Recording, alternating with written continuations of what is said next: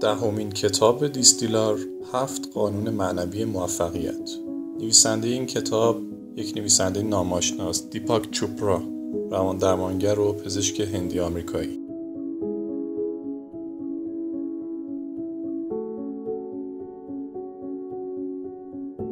از نظر ایشون موفقیت توی زندگی رو میشه به صورت گسترش مداوم شادمانی و تحقق اهداف تعریف کرد.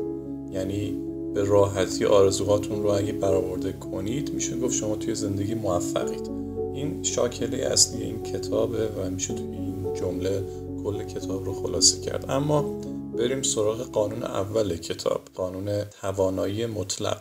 نویسنده توی قانون اول میگه که ما، یعنی جوهر وجودی ما، اون آگاهی مطلقیه که هنوز بهش دست پیدا نکرد. چطور به اون آگاهی مطلق دست پیدا کنیم و چطور به اون جوهر وجودی برسیم تا اون توانایی مطلق رو کشف کنیم؟ چند تا راه داره. راه اولش اینه که تمرین روزانه سکوت و مراقبه و عدم داوری داشته باشیم. یعنی مثلا با خودتون عهد ببندید که مدت زمان معینی توی روز فقط باشید، دست از گفتگو بکشید، از تماشای تلویزیون، رادیو و خوندن هر چیزی دست بکشید. اگه هیچ وقت به خودتون فرصت تجربه سکوت رو ندید، درونتون همونطوری که همه ما هم تجربه کردیم همیشه پرتلاطمه. وقتی سکوت رو تجربه میکنید، نیاز شدیدی حس میکنید که حرف بزنید، لب به سخن بگشایید. اما با مداومت و تمرین این گفتگوی درونی رو اندک اندک آرامش میکنید و یه مقدار که بگذره اون سکوت عمیق میاد روی کار و ذهن تسلیم میشه. تمرین روزانه مراقبت، یعنی روزی نیم ساعت صبح و نیم ساعت غروب، یکی از راه‌های رسیدن به قانون اوله. پس قانون اول این شد که ما اون سکوت رو، اون عدم داوری رو و اون مراقبه رو تجربه کنیم، تمرین کنیم تا به اون آگاهی مطلق درونی و اون آرامش درونی و اون زدودن تلاطم‌های ذهنی برسیم.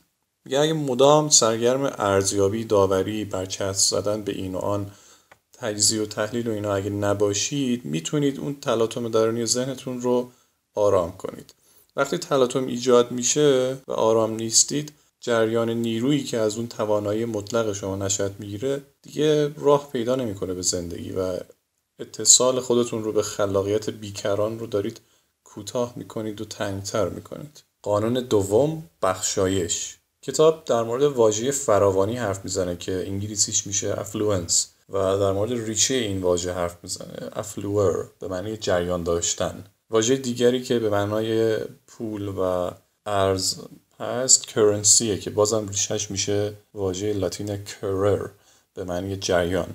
کتاب داره به این نتیجه میرسه که پول و ثروت هم مثل رودخانه باید در جریان باشه، وگرنه نیروی حیات خودش رو از دست میده، فاسد، راکت و خفه میشه. میگه با تمرین کردن قانون بخشایش میتونید شادی خودتون رو به دیگران هم ببخشید. اگه ثروت و پول میخواید و میخواید از نظر مادی غنی بشی، به دیگران کمک کنید که از نظر مادی اونا هم غنی بشن. اگر توجه و قدردانی میخواید، یاد بگیرید که به دیگران هم توجه و قدردانی بکنید. یکی دیگر از موضوعاتی که به کودکان میشه آموخت اینه که هرگز دست خالی به منزل کسی نرند. حداقل گلی یا حتی نوشته محبت‌آمیزی و یا ابراز تحسینی با خودشون ببرن. اینطوری میتونن هنر بخشایش رو گسترش بدن. قانون سوم، کارما، علت و معلول. دیپاک چوپرا میگه جسمتون 2 حس رو تجربه میکنه، یکی راحتی و دیگری ناراحتی. میگه وقتی آگاهانه دست به یک اقدامی میزنید، به احساس راحتی و ناراحتیش دقت کنید. از خودتون بپرسید که اگه این کار رو ادامه بدم یا انجام بدم چی پیش میاد، و جسم شما پاسخی مبتنی بر ناراحتی اگه ارائه بده هرگز انجامش ندید. و بدونید که تصمیمی که ناآسودگی بفرسته براتون انتخابی مناسب نیست. پیام ناراحتی اغلب توی ناحیه شبکه خورشیدی، یعنی اون جایی که بالای ناف حساب میشه، حس میشه. برخی هم این حس رو توی قفسه سینه که شدت بیشتری داره حس میکنند. این احساس ناراحتی با احساس شوق و اشتیاق و یا هیجان ناشی از ناشناخته هم اشتباه گرفته میشه. پس با کمی دقت میشه این 2 رو از همدیگه تمیز داد. قانون 4، کمترین تلاش. این قانون اصل کمترین تلاش و عدم مقاومته. اگه کار طبیعت رو دیده باشید میبینید که درختان و گیاهان تلاشی نمی‌کنن تا رشد کنن، اونا فقط رشد می‌کنن. سیاره زمین تلاشی نمی‌کنه که با سرعت زیاد دور خورشید بچرخه و هیچ نیروی محرکه اون رو به جلو هل نمیده. پرنده نمی‌کوشه تا پرواز کنه، فقط پرواز میکنه. این طبیعت موجوداته که مسرور باشند و شادمان. اونا تلاشی در این باره نمی‌کنند و این هم طبیعت انسانه که رویاهاش رو به آسانی و بدون تلاش سخت متجلی کنه. کمترین تلاش وقتی رخ میده که انگیزه اعمالتون عشق باشه، چون قانون طبیعت حاکم بر جهان مادی عشق و ترس نیست. با قرار دادن خواست و اراده خودتون توی جریان طبیعی جهان میتونید بدون تلاش و به سادگی خواسته هاتون رو تجلی بدید. اگر بتونید امروز رو همونطور که هست بپذیرید، اون موقع آماده اید که مسئولیت وضع خیشتن رو به صورت کامل به عهده بگیرید. اگه به افراد پیرامونتون نظاره کنید میبینید که 99% از اونا وقت خودشون رو صرف دفاع از نقطه نظر خودشون میکنن و اگر فقط نیاز به دفاع از نقطه نظرتون رو رها کنید، با این رهایی به انرژی عظیمی دست پیدا می‌کنید که در گذشته همیشه به هدر می‌دادید. حالت تدافعی و ملامت و سرزنش و بحث و جدل دقیقاً مساوی مقاومت بیشتر و بحث و جدل بیشتر و هدر رفتن انرژی بیشتره. مثل درخت تنومندی که در برابر طوفان محکم وای میسه و در آخر هم میشکنه نباشید و انرژیتون رو هدر ندید. مثل علف‌های نرم و انعطاف پذیری باشید که در مقابل این طوفان‌ها خم میشن و یک تراوتی رو آخر سر توی وجودشون میبینیم و شبنمی روشون میشینه. دیپاک چوپرا میگه گذشته تاریخ و آینده رمز و راز. اگر این لحظه رو تجربه کنید به خودتون یه هدیه‌ای دادید. خاطر همینه که لحظه حال توی لاتین مترادف واژه هدیه یا همون پرزنت هست. قانون پنجم، قصد و آرزو. دیپاک چوپرا میگه که آرزو به تنهایی کافی نیست، به خاطر اینکه آرزو یک توجه سست به آینده است و قصد و توجه جدی نیرو میبخشه و متحول میکنه. پس نیاز داریم که ما قصد و آرزو رو با همدیگه داشته باشیم. یه قصد یک آرزوی بدون دلبستگی به ثمر است، یعنی شما یک آرزویی دارید ولی توجهی ندارید که چطور نتیجه میده و آیا اصلا نتیجه خواهد داد. شما کارتون رو در لحظه عمل میکنید و توی زمانی که توجهتون بر زمان حال باشه قصدتون برای آینده متجلی میشه. میگه آینده در حال آفریده شدن در زمان حاله. رها ساختن اون زمان آینده‌ای که توی ذهنتون هست و اون آرزویی که داشتید توجهتون رو میاره روی قصد. اون قصدتون، اون نیتتون، اون پشن و اون انگیزه‌ای که دارید اونه که باعث میشه اون نهال درخت آینده‌تون رو الان در زمان حال بکارید. میگه شما وقتی یک بذری رو میکارید مدام نمیرید کنار بزنید خاک رو و ببینید که آیا داره رشد میکنه یا نه. کاری به کارش ندارید. اون کود و اون خاک و اون نور و آب و همه چیزای مورد نیازش رو بهش میدید. در لحظه توجهتون بهش هست ولی بیخیال نتیجهش میشید. نتیجه داد ندادم خب اوکی. یا اگه سرسختانه به شیوه شکوفایی اون نهال دلبسته باشید فقط دارید مانع میتراشید. رهاش کنید و به شعور کائنات و زهدان آفرینش اونو بسپارید. قانون ششم، عدم دلبستگی.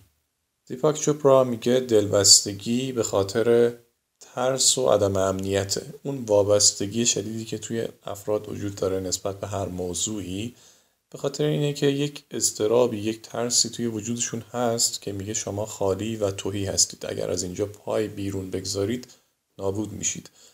میگه دلبستگی به یک چیز شناخته شده رو رها کنید. به ناشناخته ها گام بنهید. میگه هرگاه عدم یقین رو تجربه کردید بدونید که توی راه درستید. ازش دست نکشید. و اما قانون آخر، قانون هفتم، دارما، غایت نهایی. خلاصه این قانون اینه که هر کس توی زندگیش یک غایتی داره، یک هدفی داره، یک دارمایی داره. اون موهبت بی همتا یا اون استعداد ویژه‌ای که دارید رو به دیگران هدیه کنید. هنگامی که این استعداد بی همتا رو با خدمت به دیگران بیامیزیم، یک طربی، یک شادی، یک وجدی جانمان رو فرا میگیرد و اون هدف نهایی و غایه زندگیمون رو پیدا میکنیم. از خودتون بپرسید که اگه پول مسئله‌ای نبود و زمان زیادی داشتید چه کار می‌کردید؟